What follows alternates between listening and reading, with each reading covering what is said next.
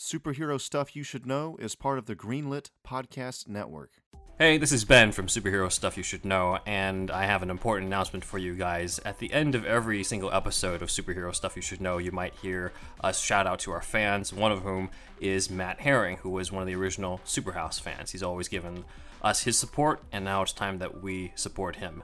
We've just recently found out that Matt has been diagnosed with stage 4 colon cancer. And as a cancer survivor myself, I know personally that there's a lot of emotional and financial strain that comes into that. His wife, Kelly, has set up a GoFundMe account at gofundme.com/f/matthew-kicks-cancer039s-butt. And hopefully you can help reduce the financial strain to that, as well as some of the emotional strain that comes with that. Again, that's gofundme.com/f/matthew-kicks-cancer039s-butt. Matt Herring was the first, I guess you could say, true Superhouse fan. We were Superhouse at that time. You know, the first fan of this podcast and what we do here. And has always supported us, talked about us, and he's from a town close to where I'm from, and so we share that as well, and just a huge superhero fan and, you know, nerd like the rest of us, and now he's going through that. And if you could donate just at least any amount of money to that link that Ben just said, that would be truly appreciated. Just hang in there, Matt. You'll beat this thing soon.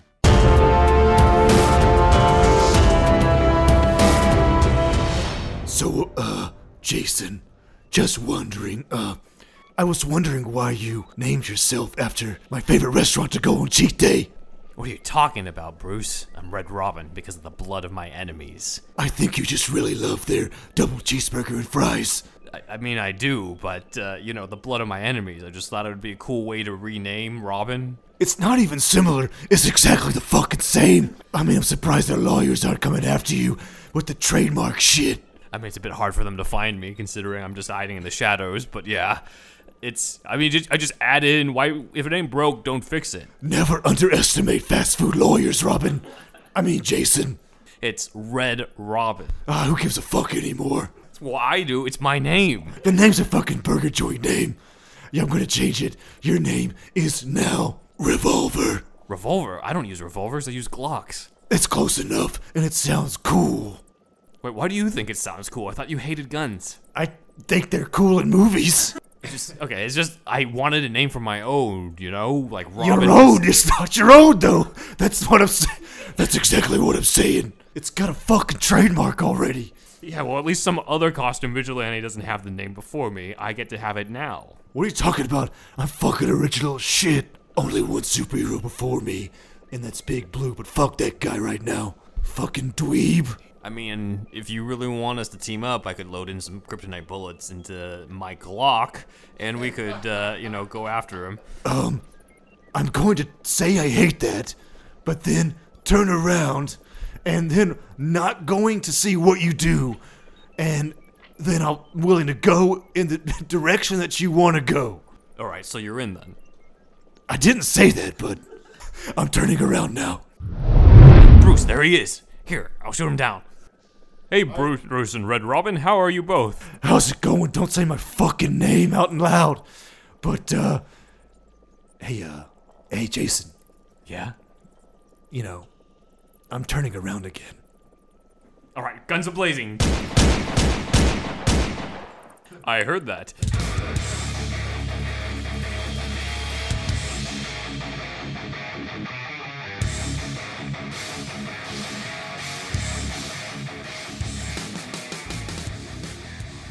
All right, welcome to Superhero Stuff You Should Know, a Superhouse podcast. I am once again the man who knows too much about Batman, and I got my gauntlets now in time for Halloween. For those who are watching the YouTube version. And with me, as usual, is... Hey, everybody, it's Andrew. What's going on? It is time to talk about motherfucking death. Well, the death before the resurrection and Under the Red Hood. So this is our prequel to Everything You Don't Know About Under the Red Hood. This is now Everything You Don't Know About A Death in the Family. As you can see here, pictured here, the original trade paperback that I've had since, like, I don't know, the mid-90s. So this is one of the first comics I ever bought, actually. Iconic cover, this cover here. Yes, for sure. So basically, I thought we would start with talking a little bit about a follow-up from the last episode where you challenged, let's put up a poll, what do people prefer? I cannot believe these results. I thought Under the Red Hood was way... I thought it'd be closer at least. It was a fucking landslide. Yeah, no. I admit defeat, Ben. Well, let me reveal the results. Okay. So on Instagram stories, 81% from Asking the Phantasm, all right, 19% for Under the Red Hood. 19%. It was a little better on Twitter. Twitter gives you more time. Oh, okay. 75% for Mask of the Phantasm. 25% for the Under the Red Hood, yeah. Yeah, I guess so. I admit defeat. But, I mean, they're both really solid, though. I was wrong. They're both extremely solid and both have similar themes. There's a reason we're putting them against each other. Yeah, like, it's a tough call. It's still his choice. Yeah, you know, on this. So in terms of Batman animated movies, so it's fantastic. I think they're both fantastic. I love both of them. Yes. So we're at least agreed on that. They're classics. Yes, but yeah, Red Hood is a modern classic, more modern, mm-hmm. And it's been updated. So we did not get a sequel or prequel to Mask of the Phantasm, at least in animated form, but we did get one just recently with the new Death in the Family short. We have just seen it right now. You get fresh reactions, guys. This is one of the most fresh. Well, we did what Batman vs. Dracula I just watched right before it, I think. That might have been, yeah. That one or Batwoman. There was a couple. Batman. Yeah, there was a few couple that we did back like in the early days, you know, whenever you were first coming on as a real host and not just a correspondent. Yes, indeed. So what were your thoughts on the short that we've just seen? The many versions, that is. I like that it obviously shares so much DNA with Under the Red Hood, and it's a little tough because we literally just finished watching. I'm still sort of unpacking it. Right. I love that the phrase "unpacking" became a thing because it I guess you could say I'm still processing it, but anyway, yeah. I honestly feel like I have a thing, and I don't expect anybody to agree with me on this one, and I'm not trying to be contrarian, but I love the scenes where they're just sitting and having a coffee. Oh, yeah. No. Even though the first one is anticlimactic as fuck. You're referring to the one that ends with spoilers for everybody else. This is a spoiler-filled podcast for Batman, Death in the Family, mainly the Blu-ray, but also the comic. Mm-hmm. So please stop that. Watch it now. It just came out. Yeah. If you're concerned about spoilers, if you're not, if you've already seen it. Yeehaw, motherfucker! Let's keep on going. Let's keep going. So the ending with Superman. I love the one with Superman. Clark, Superman shows up. Clark. There's a scene in Young Justice where where they're like, it's very similar. It was like Bruce. We have to have a talk. Yeah. Or was that what it was? It's been a while since I've seen it. Yeah, it's one where they're talking about. I think it's Bruce telling Superman he has to be a proper father to Superboy. Kent. Yeah, exactly. Yeah, it's kind of a weird. You know, role reversal. It's a reversal. You would think it would be the other way around. I love that. I love the that's right. I love the New Year's Eve stuff on Batman BTAS. So, like, actually, apropos, I'm wearing a coffee shirt. I'm a huge coffee fan, and I don't know what it is, dude. But but also the first one we watched, the 30-minute one, the one that ends in the cafe, or the diner. He is. It's completely from Bruce's narration. And I love that because that probably, especially to you, I mean, of course I've read some comics, but not nearly as much as you, but that reminds you of inner monologue you're reading in the comics, correct? Yeah. Whenever you see your narration. It does, and it adds a lot of, even though it's like it's mostly a recap of Under the Red Hood, which I thought at first was like, this is kind of bullshit. Yeah. But I appreciated the character insights. Yeah, that you get. I love that. There's certain things where you're just like, oh, I never thought that Bruce would think that way about that scene that I saw 10 years ago. Yeah, you know? Yeah, so exactly. That was that was probably the saving grace of that path. That you feel close to Bruce in this. It's emotionally driven, and I think that's why it was really strong. The whenever you get Jason Todd's inner monologue and his narration, it's good, but it's just not as good as Bruce's, man. Right? Yeah. There's a reason Bruce is the main man. Right. You know, like Jason Todd is. He's good, and honestly, I'm not the right age for Jason Todd, I feel like.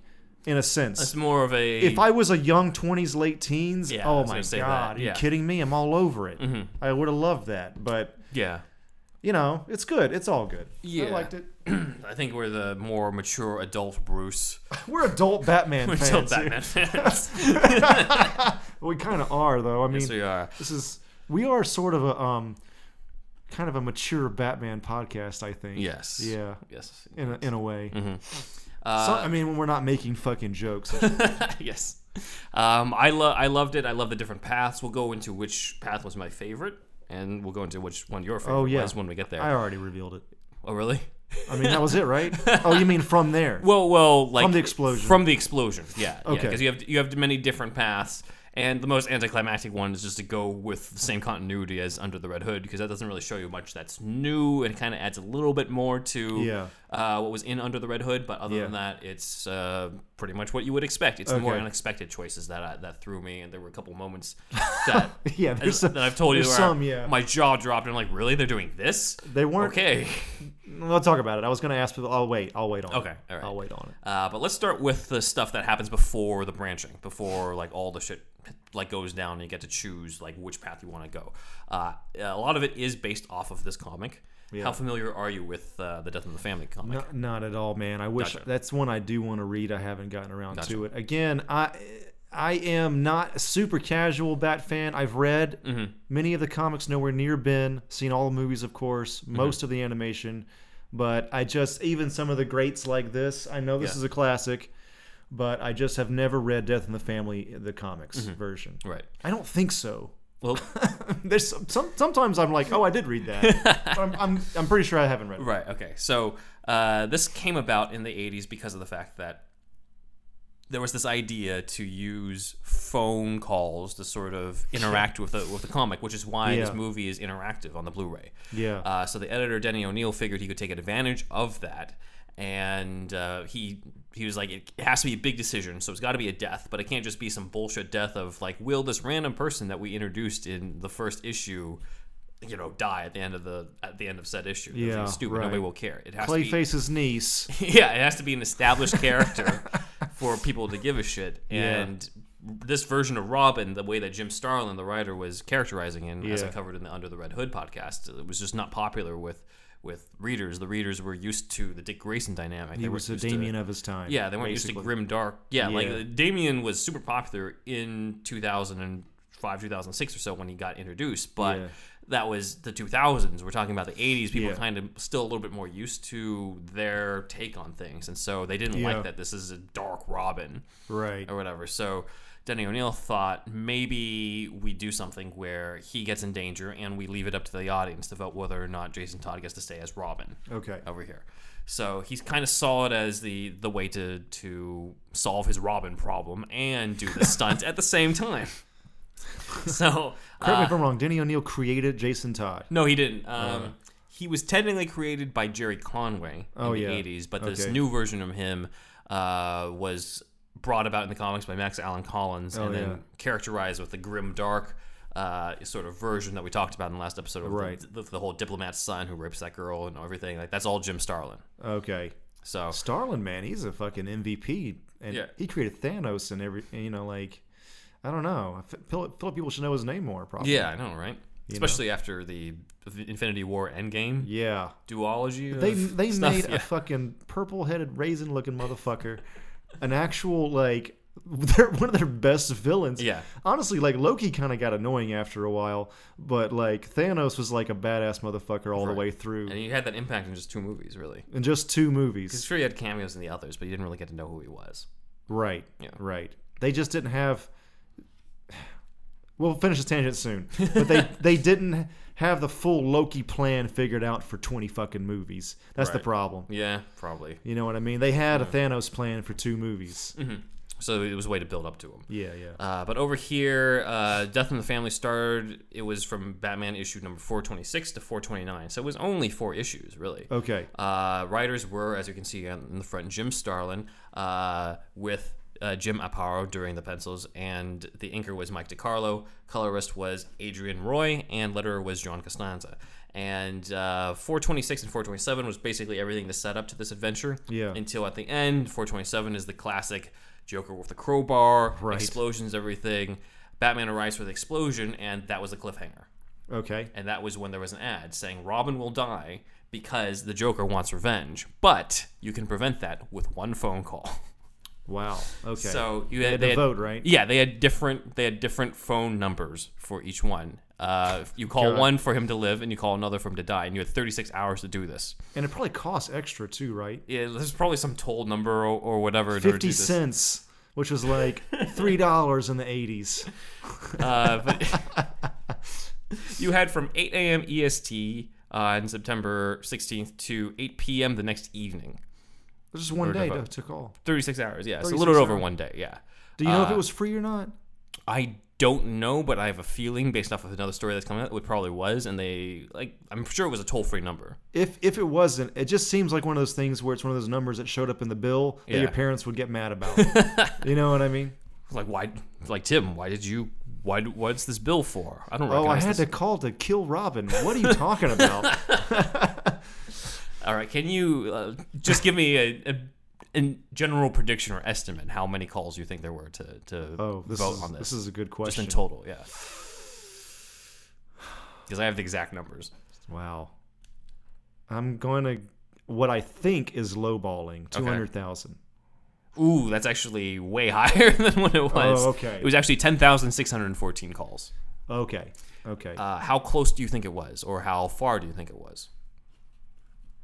Oh, these games. I think 65% to kill.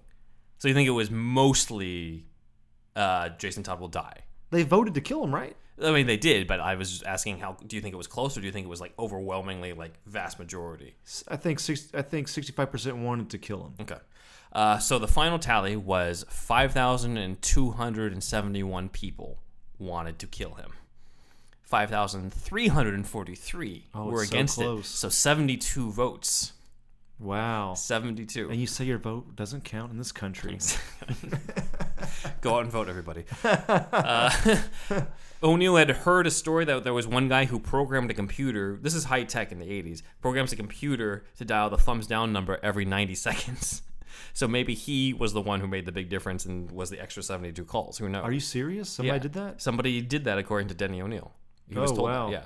So it's wild, but obviously they don't know for sure even now. They don't know, at least. Okay. They don't have a way to retroactively find out who hacked in the 80s. I'm sure, like, that guy is a huge Batman fan, and once he probably has heard Denny O'Neill say that, and it's up to him to out himself. I'm sure there's... Or maybe there already is an article on that. Who knows? Okay. That's an interesting fact. Yeah. Dude, back at that time, you could probably hack the fucking, like, World Bank with a fucking, like, DOS computer, one of those shitty computers, like, if you really wanted to. I don't know, man. It just seemed like it was wild, like, hardly any cybersecurity. Mm-hmm. Yeah. No, it's especially comic book thing. That would have been probably pretty easy to hack. Yeah. And so next question then: if you were a fan of the '80s and you were reading this, which would you have voted for? Continue Grim Dark Robin or kill him off? That's an interesting choice. If you are who you are now, but just in 1988, I normally wouldn't want to kill because. Mm-hmm. I don't know, like in Ghost of Tsushima, I chose to leave the guy alive at the end. But spoilers on that one. But anyway, but I'm not a huge fan of Grimdark at the same time. Right, so it's not that you're killing him. The Joker killed him. That's just whether or not he survives the explosion. If he's... I haven't read that time period of Jason Todd, but I mean, if he was super annoying, maybe. I don't know. My natural inclination is to let him live, though. Yeah. I'm gonna say official answer: let him live. Yeah, I probably would have too. Yeah, and probably have used the experience to have humbled him. You know, yeah, that type of thing. Yeah, to make him a little bit more of a likable Robin to people. It would have been completely different. It would have changed Batman's entire history if this whole thing didn't go down that way. We wouldn't have had Under the Red Hood. That's right. You know? So Batman 428 was the one that revealed the ending, that he was dead. Okay. But there was an alternate page that was written in case he was voted to live. Yeah, right. But the thing is, and here's what's weird to me, and I'll show it to people who are watching on the video, the covers to each one had the title A Death in the Family throughout all of them. Right. So if Jason was going to live, what was the death going to be? That's my main question. I've yet to find an answer to that. It was the name. Well, yeah, you're right. You know?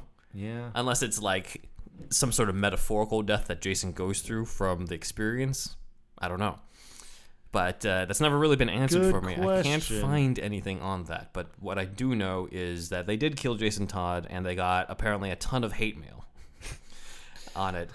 Like Denny, it's just funny, a bunch of 80s nerds have a bunch of bloodlust, but they don't like the whiny ass Todd. Right. Well, I think it's also probably from people who didn't get what it was, who didn't participate in this at all. So the people who voted in, I imagine you were just like, know. You got what you wanted. But, yeah.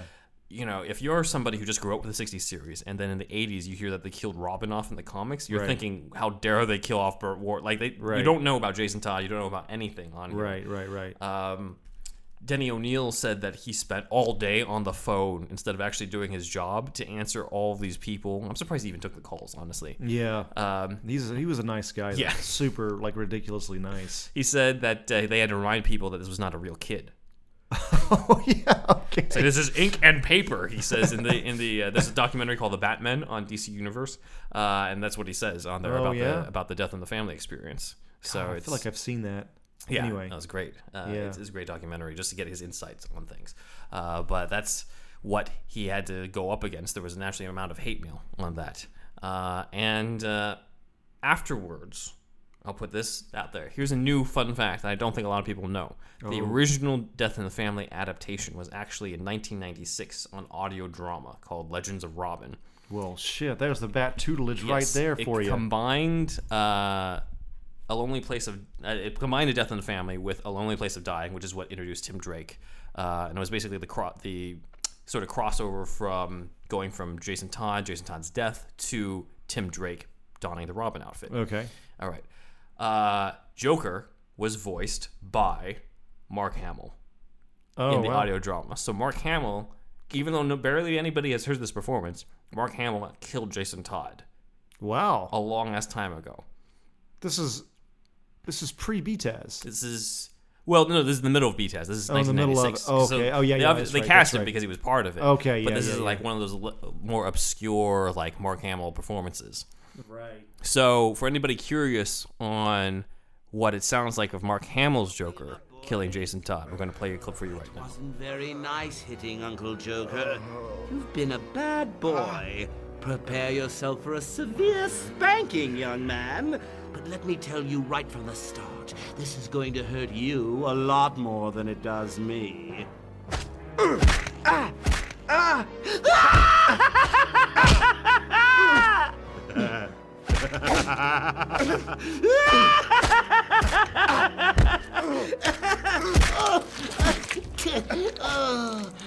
My, that was fun. Messy, though. Yuck. Oh. Yeah, that was cool. Yeah, Zach's so close to him too. Oh, I know, right? Yeah. So that's a little bit of a preview for you guys. You can find that on YouTube. We will add a link in the description for anybody watching our YouTube version. A link in the description for the playlist where you can hear that version that an uploader has put up. But that was the original Death in the Family adaptation before we got to the opening of Under the Red Hood, and of course now the Blu-ray. So this was like an audio book? What was this? It was an audio, yeah, it was an audio cassette. Audio comic kind of thing? It was an audio cassette. They release those every now and again. Yeah. There's a bunch. I had one for like Two-Face and Riddler in the 90s. Books on tape, people used to say. I grew up with the one of The Untold Legend of the Batman, which is like an 80s comic. Very 80s theme song and stuff. I loved it. Oh, really? Yeah. There are a few Batman and Superman audiobooks on Audible. And I kind of like want to... That would be a cool thing to like do a deep dive review on later on down the line. Right. Yeah, so I think there's definitely one that I want to check out called Enemies and Allies, which is like Batman and Superman teaming up for the first time, but in the 50s. Okay. So that's going to be interesting. But anyway, let's then dive a little bit into comparisons between the short that we saw, at least everything leading up to the explosion, and the comic. So it's pretty close, actually, in terms of the whole Batman sees that Jason is too brutal and decides to bench him. Right. So that's pretty much like in the comic. However, the big thing that they cut out of the movie is that the reason why Jason goes across the world is not to track Joker. In the comic, Batman's tracking Joker. Right. In the comic, Jason basically feels like he's kicked out of Wayne Manor or kicked away from Bruce. So he goes, he does some soul searching, and he finds out that the mom who he thought was his real mom is not the name on the birth certificate. Okay. It has a different name on the birth certificate that's kind of like smushed out or whatever, but it has a letter on it, starting with the letter S. And so he decides to track down the three women whose first names start with S that's in his dad's address book. So he gets three names, and that's why he goes across the world. It's actually Batman who goes across the world to investigate Joker, because Joker is true to what happens in the movie. He's trying to sell a big weapon to terrorists. In the comic, it's a missile, but in the movie, it's just a bunch of uranium. And then they go to, it's not Bosnia, but it is actually several parts of the Middle East. So there's like in Lebanon and a lot of places, but in one case, there's this is what I don't get. Jason Todd's dad was supposed to be a henchman of Two-Face's, who was killed. Okay. Apparently, the three candidates are a woman who turns out to be an Israeli Secret Service agent. Okay. And the other one is Lady Shiva. And I'm like, how does this thug know these two? Right. But neither one turned out to be the mother. The real mother is actually in Ethiopia, and she's a doctor named Sheila Haywood. And Sheila is there because she was disgraced. She did a botched abortion operation. And Joker seems to know about that and is using that to blackmail her. Joker knows everything. Joker apparently knows everything, yeah. So, and it just so happens that when Joker's there to blackmail her to sort of use her medical trucks for him to transport his Joker gas, that's when Jason and Bruce show up, because Jason thinks that that's his mom, and she confirms that years ago she did have a relationship with Willis Todd, his dad.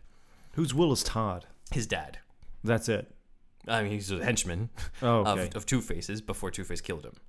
Oh, yeah, okay. So, yeah. And it's because of the fact, though, that... So in the movie, it's just basically... They see Ra's al Ghul's men take off with the uranium and stuff while there's the warehouse where Joker inside. And even though Batman tells Jason to stay put, Jason decides to go in anyway. Okay. Kind of a dumb move. However, in the comic, it's better explained, because in the comic, he refuses because he wants to help his mom out. Yes. So the mom's cut out of this entirely. Yeah, exactly. Yeah. Now, to be fair, they were going off the continuity of Under the Red Hood, because they didn't present her in the opening of Under the Red Hood, and it would have complicated that as well if you showed her in that. But in the comic, he goes in to try to rescue her, and it turns out she's a little bit more in league with Joker than he thought, and so she pulls a gun on him and gives him up to Joker. So she actually betrays him, and it gets dark as fuck. So this is the darkest moment from Jim Starlin, is as Joker is beating Jason with a crowbar, his mom watches and then turns around and smokes a cigarette. She's just a piece of shit mom. Until Joker's like, oh, I shouldn't leave any evidence, so I'm just going to tie you up here and set a bomb so that you can die with your son. Okay. So now she cares about it. I mean, so she's just a total piece of shit, like... Pretty much. Why she's so shitty? I mean, let's think of it this way. She doesn't know Jason. He's only shown up for the last couple of minutes, and she's like Shazam's mom in that the final in that movie. Yeah, like she's not really invested in him so much as protecting herself. And then when Joker turns the tables on her, and Jason is recovered enough to sort of move around, like you see in the movie, right? They decide to break out together. So Jason then unties her, and then leads her to the door, only to find that the door is locked. And then the place explodes. Okay. And that definitely kills her. She dies in front of Batman when Batman's trying to find Jason's body.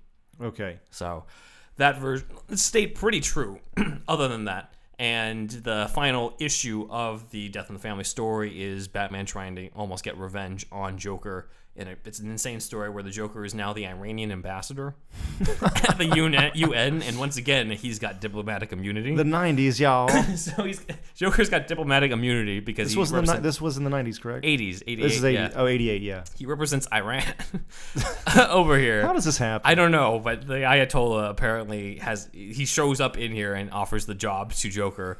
And hashtag 80s, y'all. Yeah. I don't know. And Superman actually shows up. So this is partially why I think Clark Kent shows up at the end of that short. Okay. Is because Superman plays a role at the end of the original Death in the Family, trying to coerce Bruce not to kill the Joker.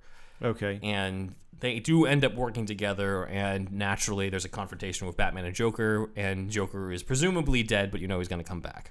And that's the end of that issue. Okay. So that's pretty much how the comic goes. Obviously, they cut out the Iranian ambassador, all that shit. That part's a little too silly, probably. It's not needed. Yeah. But those are pretty much the main things. Do you think that they made the right move in cutting the whole mom subplot? From what I hear, yeah. Yeah. Yeah. Yeah. I think it just would have been too dark. Right. For that. I mean, this is already dark enough as it is. You don't need to add more darkness to it. Yes, right. Yeah, the only thing that it adds, the mom thing adds, is a better motivation for him to go into the warehouse. That's pretty much it. The whole, like, her just turning away, it's like, it's not set up well. Yeah, no. It's not set up well. Yeah. It's not great. From a writing standpoint, as it were. Sorry, Mr. Starlin. But, hey, who are we? Yeah. A couple of jackasses on the internet. So when we get back from the break, we will cover all the alternate paths and the comic book connections to that. See you then.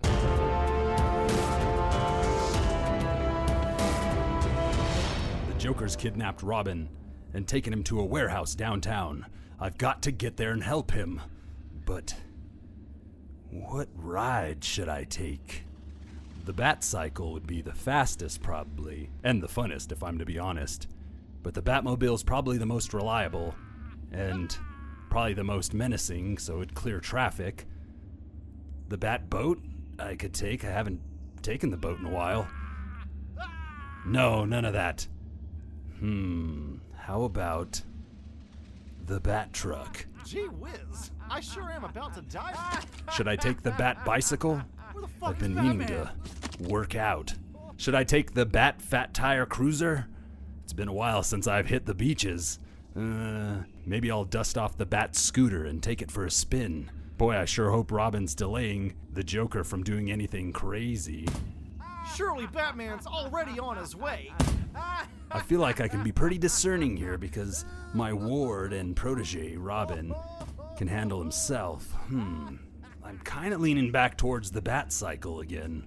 Alfred! Yes, sir? What should I take out here? The Joker's, he's up to some shit. Robin's taking care of it, but I should probably go. I suggest the usual game of eeny, meeny, miny, and mo. You're a bloody genius, all right. I dare say I am, sir. Oh, that crowbar really does smarts. Eeny, meeny, miny, mo. Catch a tiger by his toe. If he... Wait a minute. How the hell does the rest of that one go? Oh, shit. Yeah, Bat Truck. All right, everybody, if you like that little preview to the sketch right there, we have that plus news, plus we're bringing back some opinion pieces and review type stuff and all kinds of stuff in our $5 tier on Patreon. So just go to patreon.com/superherostuffpod, and if you become part of the $5 tier, you can see these new bonus episodes. Basically, consider it Superhouse DLC. Oh! This transmission is being interrupted to bring you an important message. Joker here. Now I know you're all very disappointed because you were trying to listen to the Bozo Super Sunday show, but I've got a special treat for you instead. It's my favorite podcast, Superhero Stuff You Should Know. What's that? You don't want to listen? Too bad.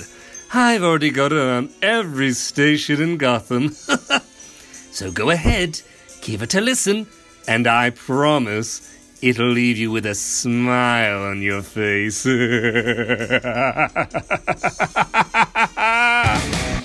And we we are back to discuss more of A Death in the Family. As you can see, we got the Blu-ray right in front of us for those who are watching the YouTube version. And as we've might have, I'm not sure if we made this clear enough, on the Blu-ray, that is the only way that you can do the interactive part. If you get the digital version, it'll give you an hour-and-a-half movie that is just the version with the Superman part, and then a whole bunch of unrelated shorts with Sergeant Rock, Death, Adam Strange. I think there's probably like one more that I'm missing on there, but a whole bunch of them. And it's the bonus features that have the three alternate paths that we're about to talk about on here. And they all start off the same way. So you might have to skip if you're going in order, if you're watching this all in a row. Yeah, so you Heads can up. Comfortably skip through all the way up until Batman's approaching the motorcycle, approaching the building with a motorcycle. So we'll see. Then again, we did say this is a spoiler-filled episode, so we're probably just preaching to the choir right now. But in case, that's true. But you'd be surprised if people just don't care. Yeah, and just in case. Now we just help those people out. Yeah, in case you were like on the fence and you're using this podcast to determine, should I get it? Should I not? Definitely get it. But here's how to get it. I generally don't care about spoilers unless it's like The Batman by Matt Reeves or something right. Like super. Mm-hmm.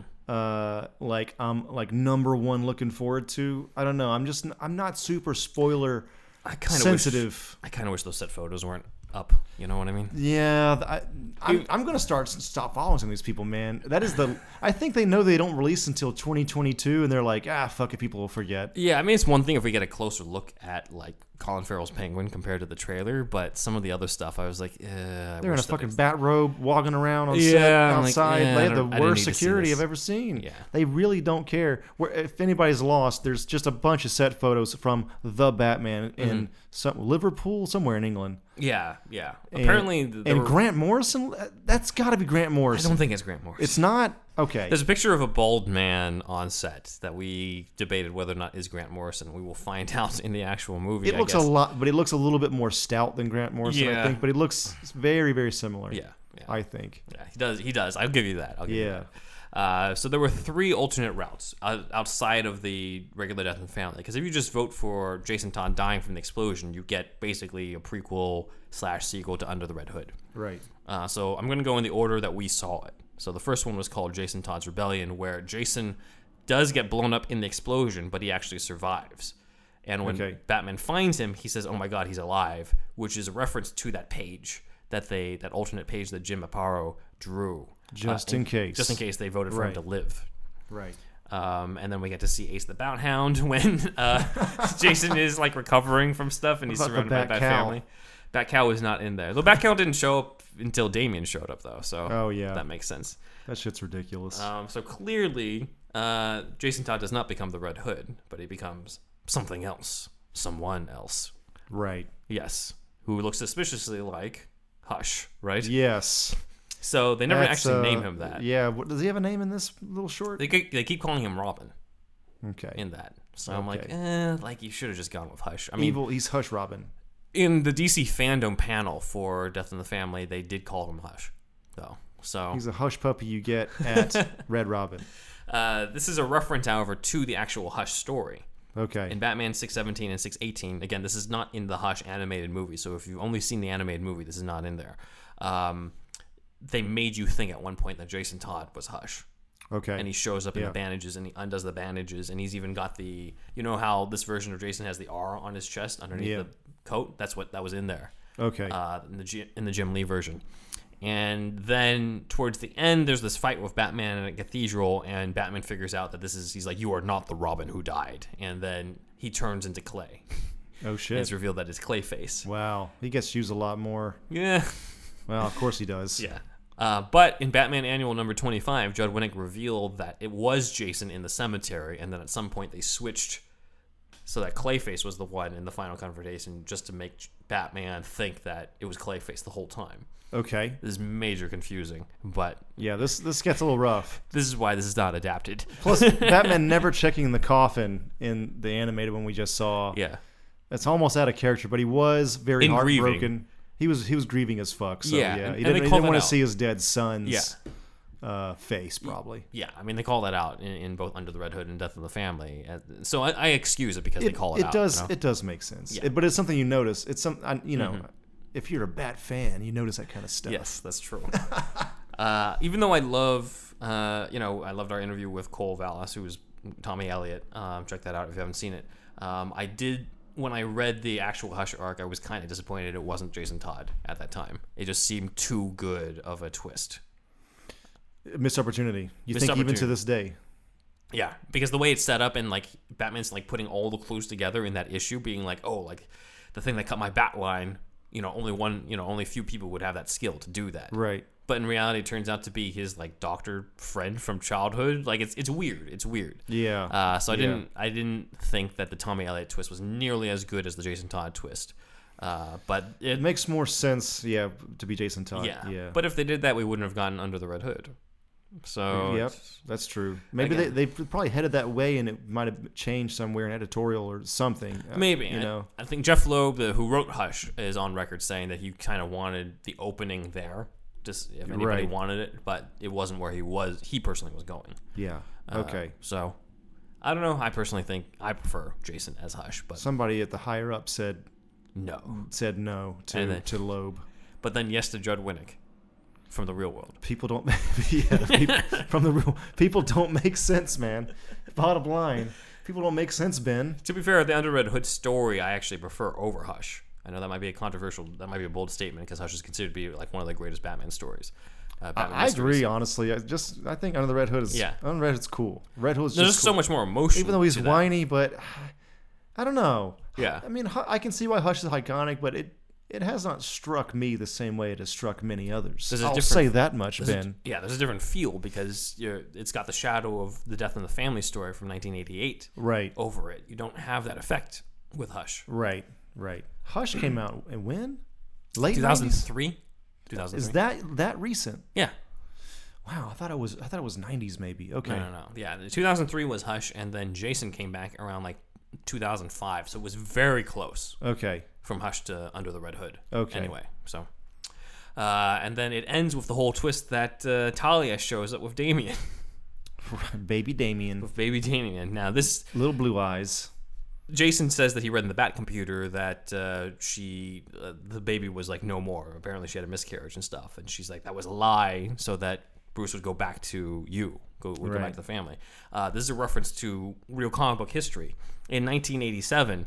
in the storyline Son of the Demon, Bruce and Talia have, of course, an affair. They have sex. Batman fucks. Yes, Batman fucks. And she claims to have a miscarriage at one point, but at the end it's revealed that she gave the baby up for adoption. Okay. And then this was then written out of continuity. Okay. Supposedly at the time. Grant Morrison, being who he is and thinking everything was canon, brings it back in 2006 and names the kid Damian.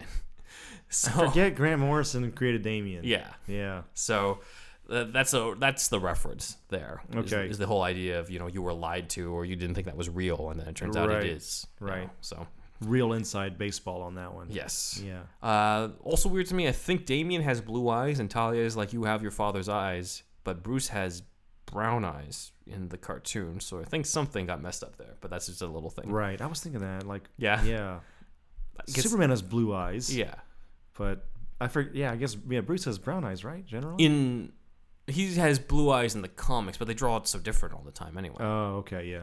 But I'm saying in the continuity of Death in the Family and Under the Red Hood, he's got brown eyes, right? Because we've been watching that movie for years, and I probably would have noticed if he had like, striking blue eyes, like Damian did, right? Oh, well. They don't know what they're doing. Just kidding. They do know what they're doing. These are great Batman movies. All right, Forgot that one part.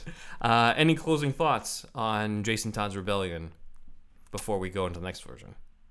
So, this is the one with the Hush part. Yeah. Yeah, it was good. It was not my favorite. I agree. Yeah. I thought it would be. I wish I had a better commentary for you at this moment, but I'm still unpacking, I guess. Right. Again, just saw it, everybody. But yeah, it's worth a look for sure. Yeah. Yeah. The next one is Red Hood's Reckoning, which is the one where Batman's able to rescue Batman, but then there's the explosion and then Batman dies and Jason still becomes the Red Hood anyway. Still bleak. Yes. So there's a lot here where it seems like he lives out under the Red Hood. They even the whole bridge confrontation, they didn't even, it doesn't look like they even had John DiMaggio redub his lines as the Joker. They just had Vincent Martella.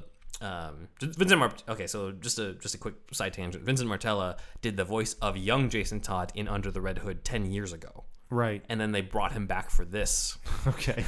That's cool. So that's the way the voice is different for Red Hood. And plus it makes sense because in this version, this is Jason's reaction right after the explosion. Right. As opposed to something that happens like many years later. Right.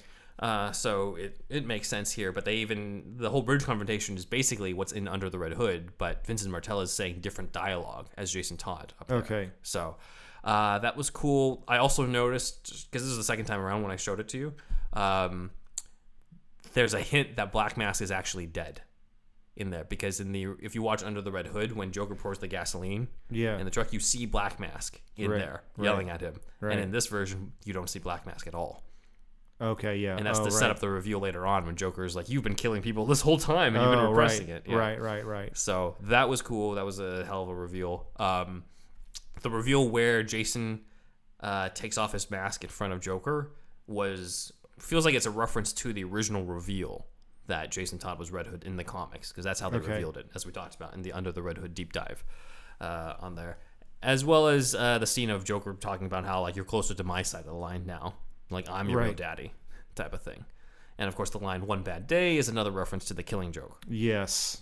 Notice that one. Yes. Yeah. But the biggest surprise that made my jaw drop was the Batman of Zur-En-Arr. I heard the words Zur-En-Arr, and I was like, you gotta be fucking kidding me, really? So this made your jaw drop because I assume it's not in the comics. I mean, it is in the comics, but not in anything related to Jason Todd. I mean, yeah, for sure. Yeah. You didn't see it coming in this storyline. No, because there was no hints of it ever happening. And so this is a total a liberty they've taken. Well, of course, I mean, it's a liberty in the first place because of the fact that this is an alternate world where Bruce is believed to be dead, and Jason becomes Red Hood anyway. Yeah. I mean, yeah, for sure. But because once he let Joker live, I was wondering why the runtime on the short was still going. I was like, credits can't be that long. Right. What else is going to happen? What could possibly happen? And I heard Zur-En-Arr, and I was like, oh, shit. Zur-En-Arr's, was he in Brave and the Bold, maybe? He was also in Brave and the Bold, yeah. So this is not his debut. His first serious debut, though. Well, okay, so let me go into the history, a brief history of the Batman of Zur-En-Arr. Okay, so in Batman number 113 from 1958, there is a story called The Superman of Planet X. And sounds silly, and I love it. Batman goes to this planet that's called interchangeably Planet X and Zur-En-Arr. Okay. And Bruce is able to fly and have the powers of Superman on this planet. Sounds great. I want to read it immediately. And on that world, though, is their own alien Batman. He's the Batman of Zur-En-Arr, and he's in the alternate suit of the purple, red, and yellow colors. Okay. And at the end, it's sort of ambiguous whether or not Bruce was actually there at Zur-En-Arr, or if he had a dream. So the story was written by Francis Herron and art by Dick Sprang. Classic. It was adapted into a Brave and the Bold episode called The Super Batman of Planet X, and they actually got Kevin Conroy to do the voice of the Batman of Zur-En-Arr. It's like, yeah, I'll take a humongous payday for a day's work. Welcome to the planet of Zur-En-Arr, he says at one point. Welcome all this money to my wallet. So, just like most things in the Silver Age, it's forgotten for many years until Grant Morrison once again shows up in the 2006 to 2008 or so. There are reports that Grant Morrison will read the entire run. Oh yeah, of a character. He did it for Flash, Batman. Like he's got it all. He'll. I'm assuming for Superman too, when he did All Star, like every single comic. That's what they say. I kind of believe it. No, I do want to do a future episode where we break down Grant Morrison's chronology of Batman's career leading up to his thing, because I would love that. He did very specific things that brought back the Silver Age elements, including the Batman of Zur-En-Arr. So in this version, Bruce Wayne is psychologically attacked by the Black Glove group, and he suddenly starts saying Zur-En-Arr, and he puts on the purple, red, and yellow outfit. If you're unfamiliar listening to this, it's a purple, red, and yellow bat suit, essentially. Yes, it's wild. There are even action figures of it, I believe. Yes. Yeah. I would love to have one. Anybody send that along, please. And he's more unhinged Batman. He's apparently called, like, when you take Bruce Wayne out of the equation, you get the Batman of Zur and R.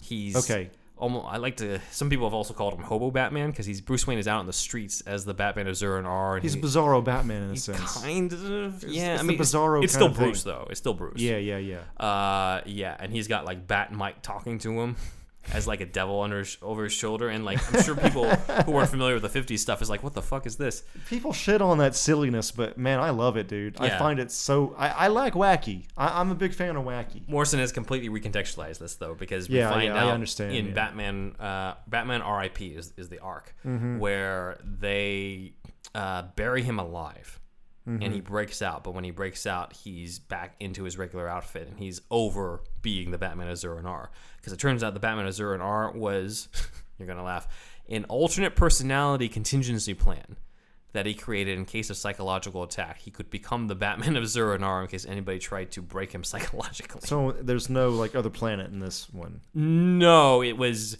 supposed, like...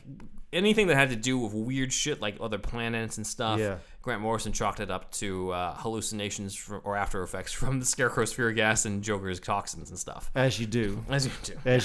Okay. So that's where that comes from. That idea of Bruce Wayne getting broken and having this alternate personality of Batman Zur and R comes from the Grant Morrison comic. And at the end of Batman R.I.P., you get the flashback of the murders of Thomas and Martha Wayne, where Bruce is talking about how great it would be if Zorro was on the streets, and Thomas Wayne says, I'm pretty sure they would lock someone like Zorro in Arkham.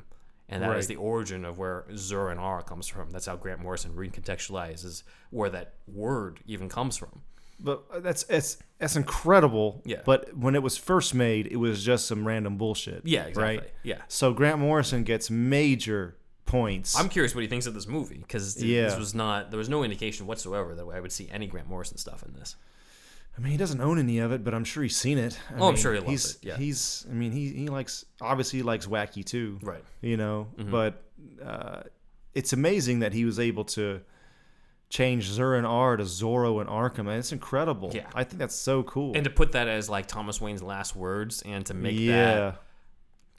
that a sign of his trauma still haunting him, being the only, and in this version the only words he's able to say in the movie. He's also like a sorcerer. Yes, he does a lot of like likes occult shit. Yes. Yeah, have you looked up? He does like a there's something called it's like an occult Comic-Con, like a convention. And he's a fucking main speaker of it. He's one of the top speakers. And he talks about doing his occult practices and shit. And it's wild. I think he's a little drunk. And, dude, it's nuts. He says that he was, again, remember, he's a writer. But he makes stories. But he says that he was abducted in the Himalayas or something. Because he said that whenever he... got rich off of writing Arkham Asylum. Yeah. That was the first time he experienced like a shitload of money. Late 80s, right? Early 90s. He would go on all these trips all over the world. And being Grant Morrison, he was definitely going to Tibet. And of course, yeah. Walking up the Himalayas is probably the fucking altitude that got him. But he says he was abducted by aliens there or something. I love the wackiness of Grant Morrison. I think he's great. Right. We all know that. The Irrelevance podcast, but I feel like I'm retreading shit a lot. But anyway, what did you think of this version of Red Hood's Reckoning with the Batman of Zur and R? The Zur and R fight's short. Yeah, very short. I kind of want a little more. That was my main takeaway. Gotcha. I like how fight choreography wise, it's cool that we obviously know that Red Hood is really adept in knife fighting, and is that basically his number two, you'd say, after guns?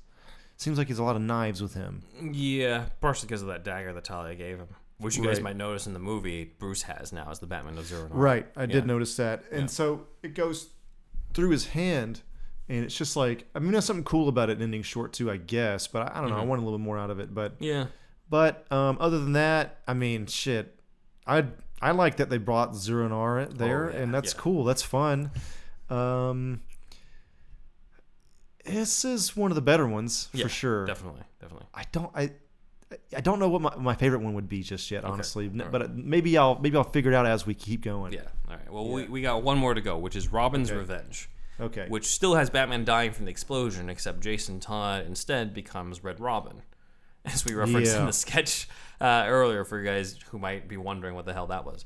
I feel like if a casual fan is watching this, it would be tough to know what's going on, kind of. I don't know. You kind of have to be somebody who's a comic book fan and saw Under the Red Hood. Yeah, I mean, I like that they don't make it easy. It makes it's more for hardcore fans. Right, but I appreciate it. I was just thinking about, like, if I showed this to my dad, I'd be like, well, that's a different Robin, and that Batman's not even Bruce Wayne. Like, I don't know. I was just thinking, like, all kinds of shit like that. Like, because we got Dick Grayson as Batman in these last two. Yeah, it's not a show for the basic bat. Yeah, that's for sure.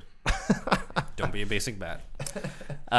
This short contains a favorite scene. At one of the DC fandoms, they revealed that they asked, what was your favorite scene in this without giving anything away? And Brandon Vietti, the director, says, Jason Todd walks into a diner. And Vincent Martella agreed, and so did John DiMaggio. And I had no idea what the hell that meant until I saw this. Right.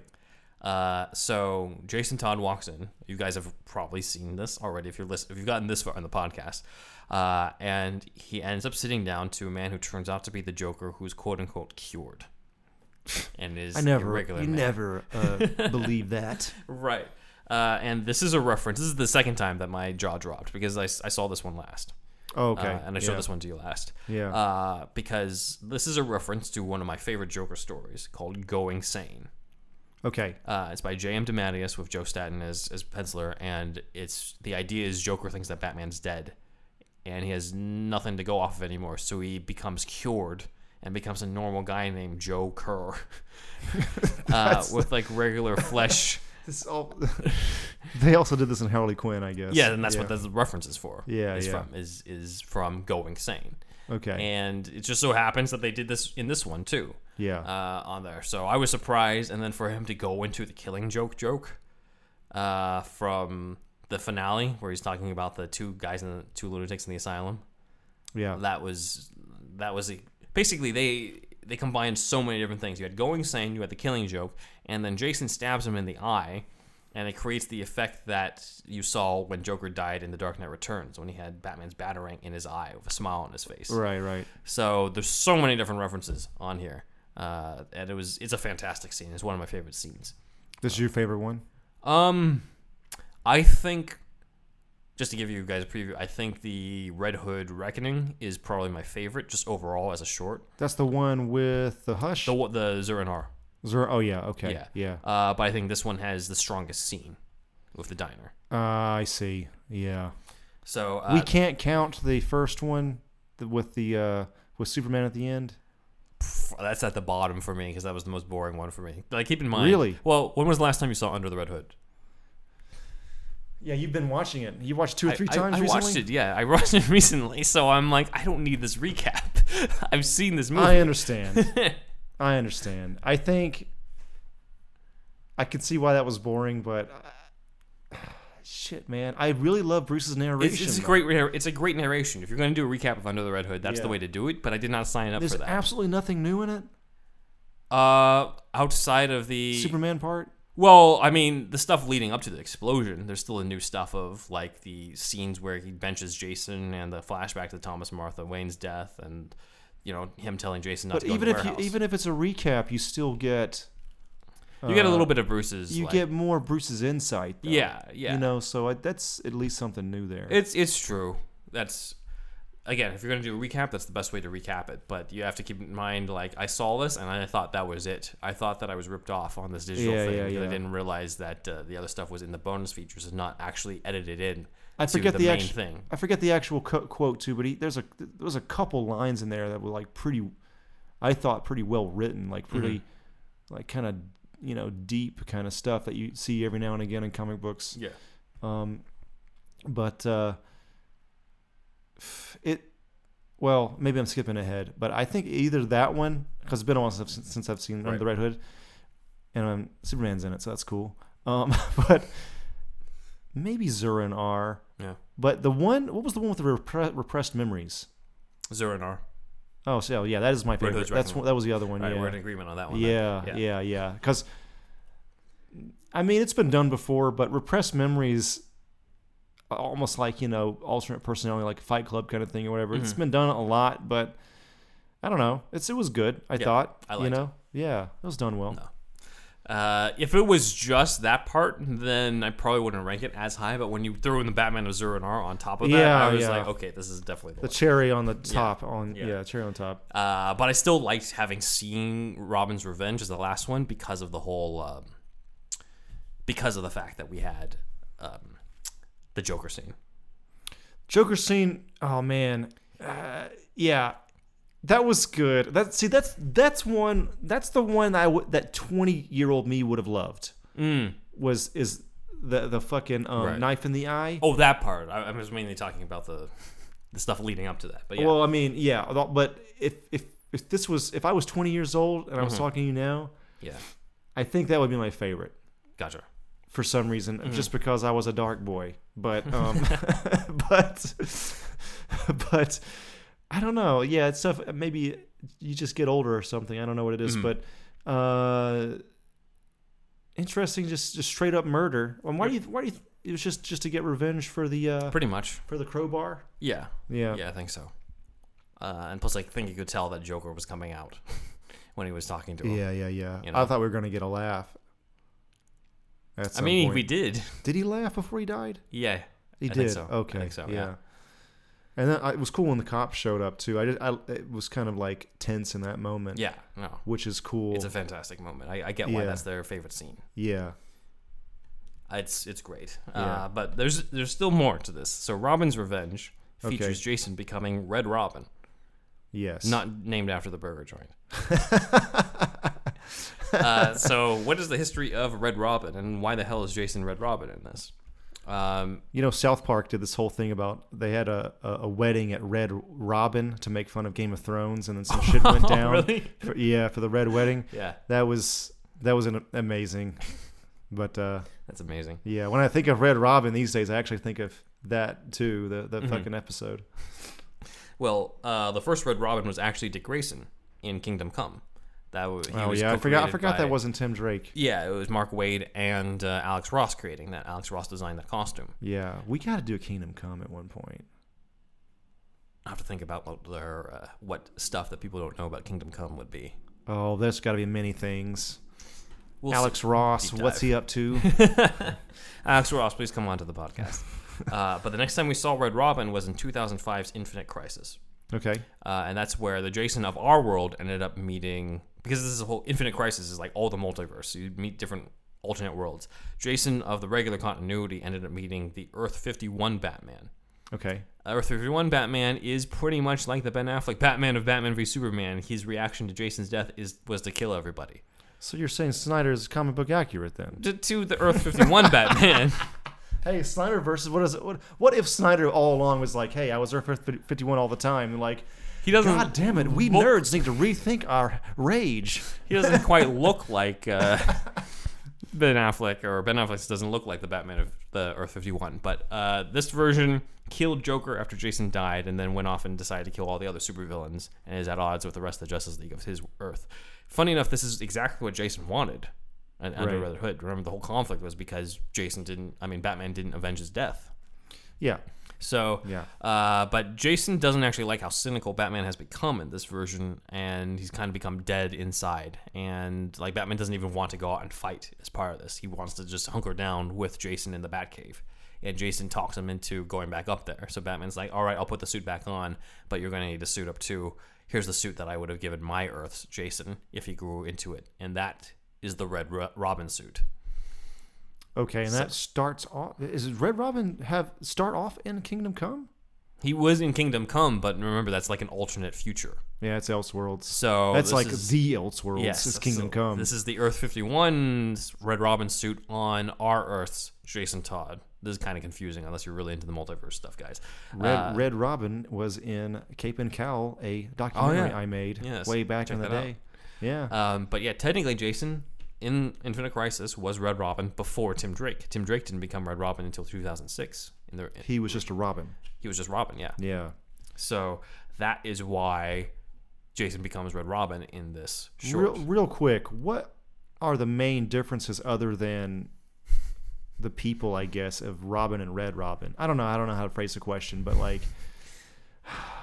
like if they're what does like, Tim change by becoming Red Robin? If you looked at like the back of their, I know Marvel had the Fleer cards, but the DC Fleer cards, right, if they made them, like what would be on the back of those, like as far as like major differences? In the comics, Tim Drake became Red Robin so that anything that he did would not be associated with the Batman family. So it was like a whole new identity for him, even though it was just the word Red. Still Robin. Robin. Though, yeah, I know.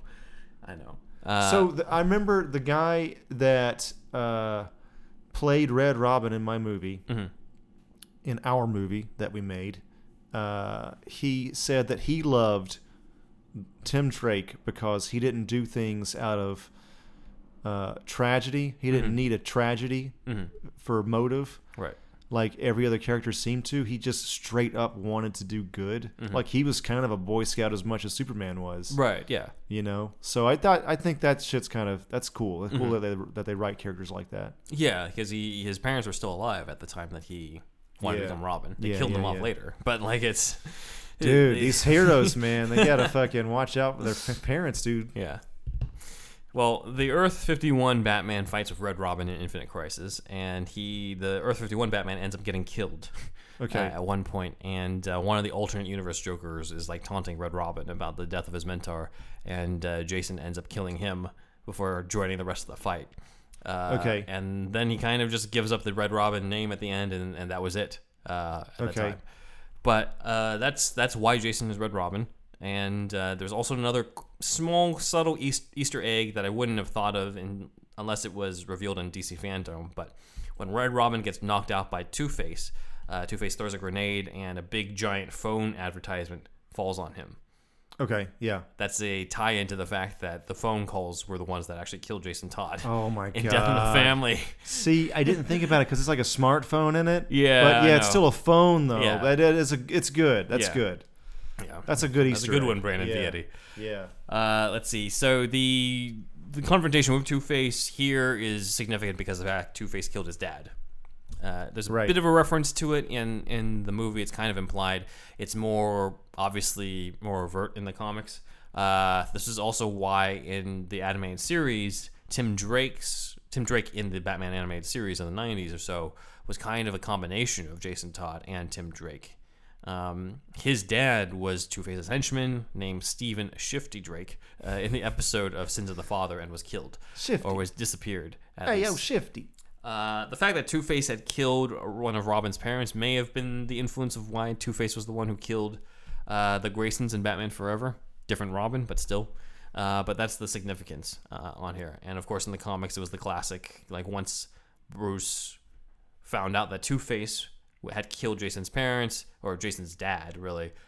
He tried to keep it from Jason. Jason ended up finding out anyway, and nearly killed Two-Face, but was persuaded by Batman to not cross the line, and so Two-Face was caught, just like in the movie, where he's persuaded by a random appearance of Tim Drake. Yeah, that was okay. That was not quite what I was expecting, and now Tim Drake is Bat-Kid in this continuity. The thing is, like, that would have been great for, like, a Brave and the Bold thing, something, like, aimed towards actual kids. Right. But this is, like, one of the darker... This is an R-rated. Straight up R-rated, right? Yeah. It's literally R-rated Batman story. So it could have... probably should have gone a different direction. Yeah, that one. I agree. That little part, but... Who am I? Just some fucking jackass on the internet. Any other thoughts on... on Robin's revenge? Not as good as 0 and R1. Yeah. I mean, I don't know. Yeah, it was good. It was okay. I probably liked it more in the Hush one. Yeah, I agree. Yeah. So maybe the rankings are the same there. Yeah. I'd say so. Yeah. But yeah, we will put up a Twitter poll to see which was your favorite branch of Under the Red Hood. I mean, not Under the Red Hood. Pff, I'm getting mixed up now. Death in the Family. Can't believe you. And that is Superhero Stuff You Should Know.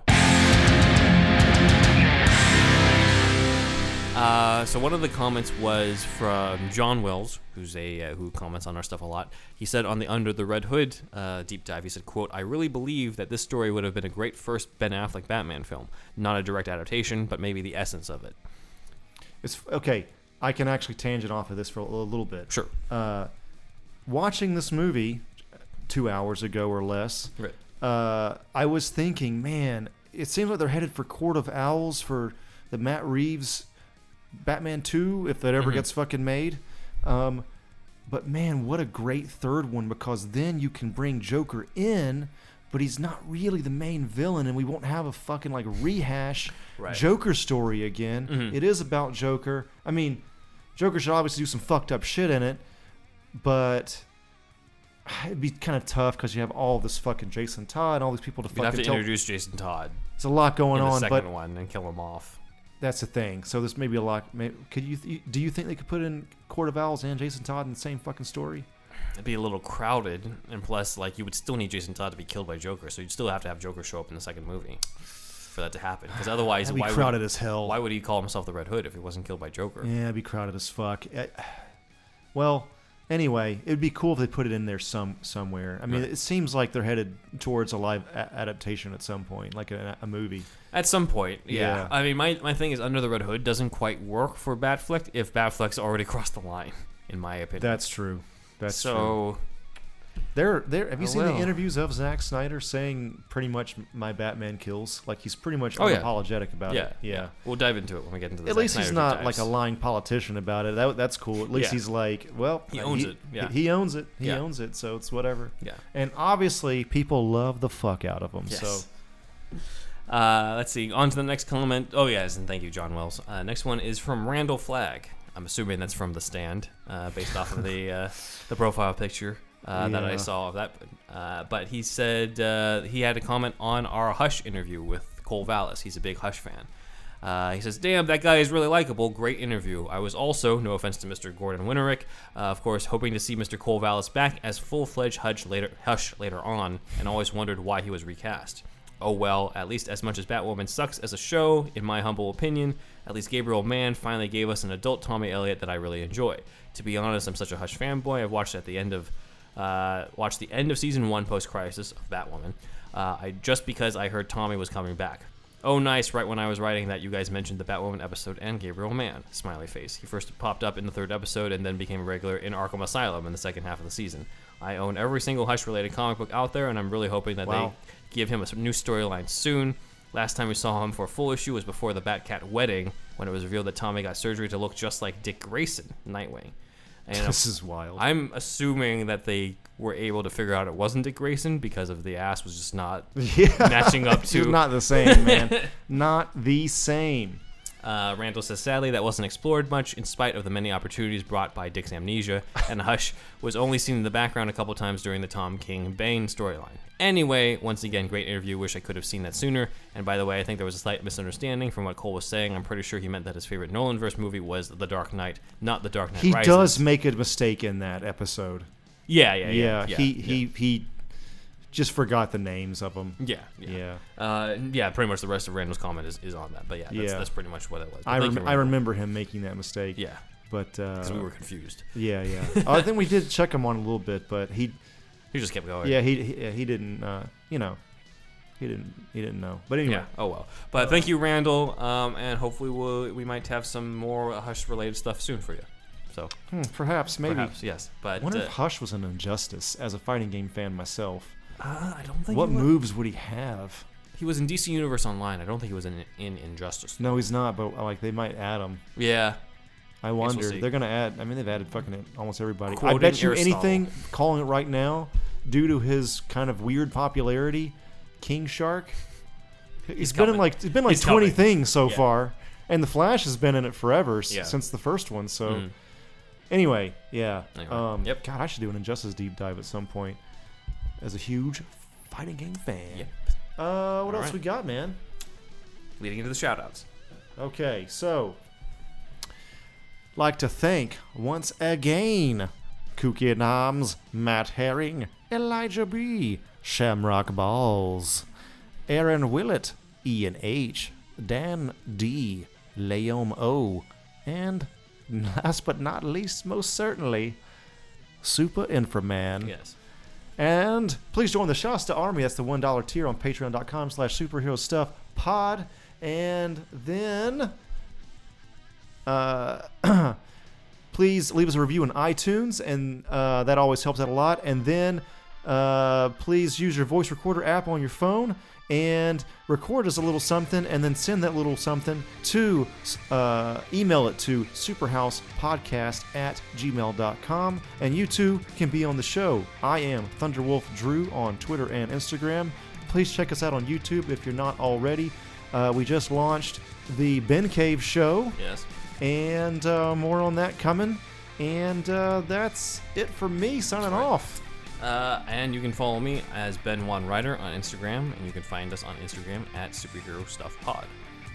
And you can watch The Ben Cave if you like, comment, and subscribe on the channel. Other than that, see you later. Signing off.